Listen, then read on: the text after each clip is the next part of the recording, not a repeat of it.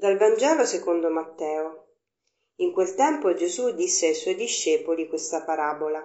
Avverrà come a un uomo che partendo per un viaggio chiamò i suoi servi e consegnò loro i suoi beni. A uno diede cinque talenti, a un altro due, a un altro uno, secondo le capacità di ciascuno. Poi partì. Subito colui che aveva ricevuto cinque talenti andò a impiegarli e ne guadagnò altri cinque. Così anche quello che ne aveva ricevuti due ne guadagnò altri due. Colui invece che aveva ricevuto un solo talento andò a fare una buca nel terreno e vi nascose il denaro del suo padrone. Dopo molto tempo il padrone di quei servi tornò e volle regolare i conti con loro. Si presentò a colui che aveva ricevuto cinque talenti e ne portò altri cinque dicendo Signore, mi hai consegnato cinque talenti, ecco, ne ho guadagnati altri cinque.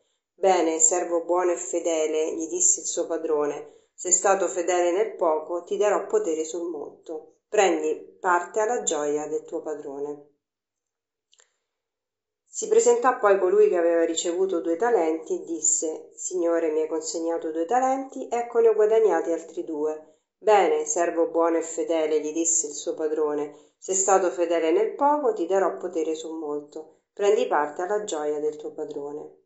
Si presentò infine anche colui che aveva ricevuto un solo talento e disse Signore, so che sei un uomo duro, che mieti dove non hai seminato e raccogli dove non hai sparso. Ho avuto paura, sono andata a nascondere il tuo talento sottoterra. Ecco ciò che è tuo. Sta per iniziare il nuovo anno, siamo tornati dalle vacanze. Chi ancora non le ha fatte forse partirà tra poco, ma diciamo che entro la fine di settembre comunque saremo quasi tutti operativi.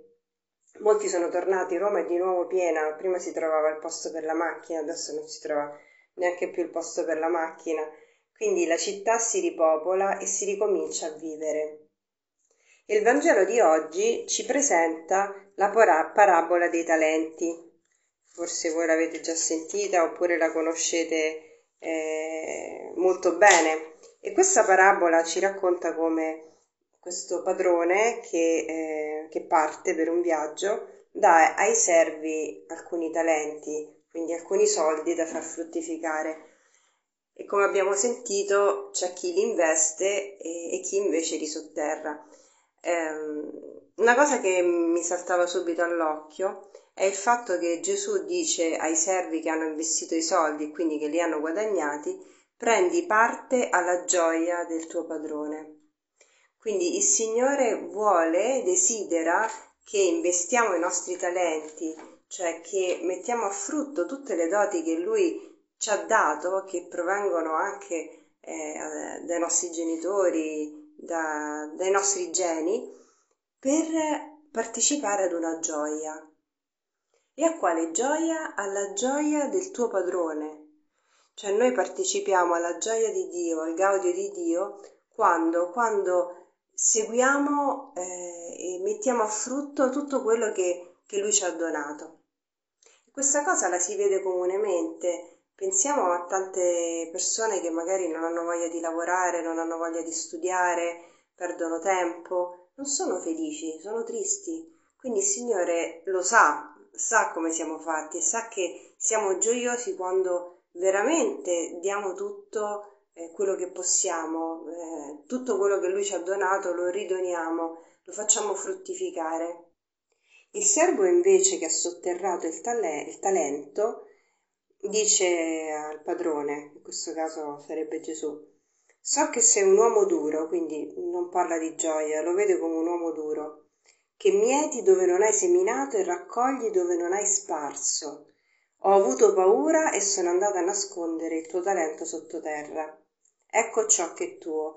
Vedete come mh, mm, la visione no, di Dio, di quest'uomo, non è una visione di un Dio che vuole la sua gioia, ma di un Dio duro che raccoglie dove non ha seminato e per quello ha paura, perché eh, dice adesso che cosa mi dirà che non sono stata una, una brava persona, che non ho investito, ma in realtà Dio non è che vuole che noi investiamo i nostri doni perché così lui è soddisfatto, ma perché vuole che partecipiamo alla sua gioia, ci vuole felici, ci vuole gioiosi.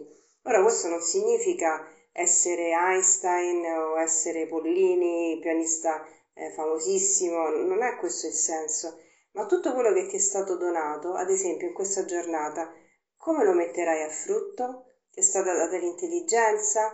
La puoi sfruttare per te, per gli altri? Hai magari il dono del consiglio? Chiama quella persona che sai, sai essere in difficoltà. Ho il dono di far sorridere? Ecco, oggi metto da parte le mie tristezze e penso a far sorridere l'altro.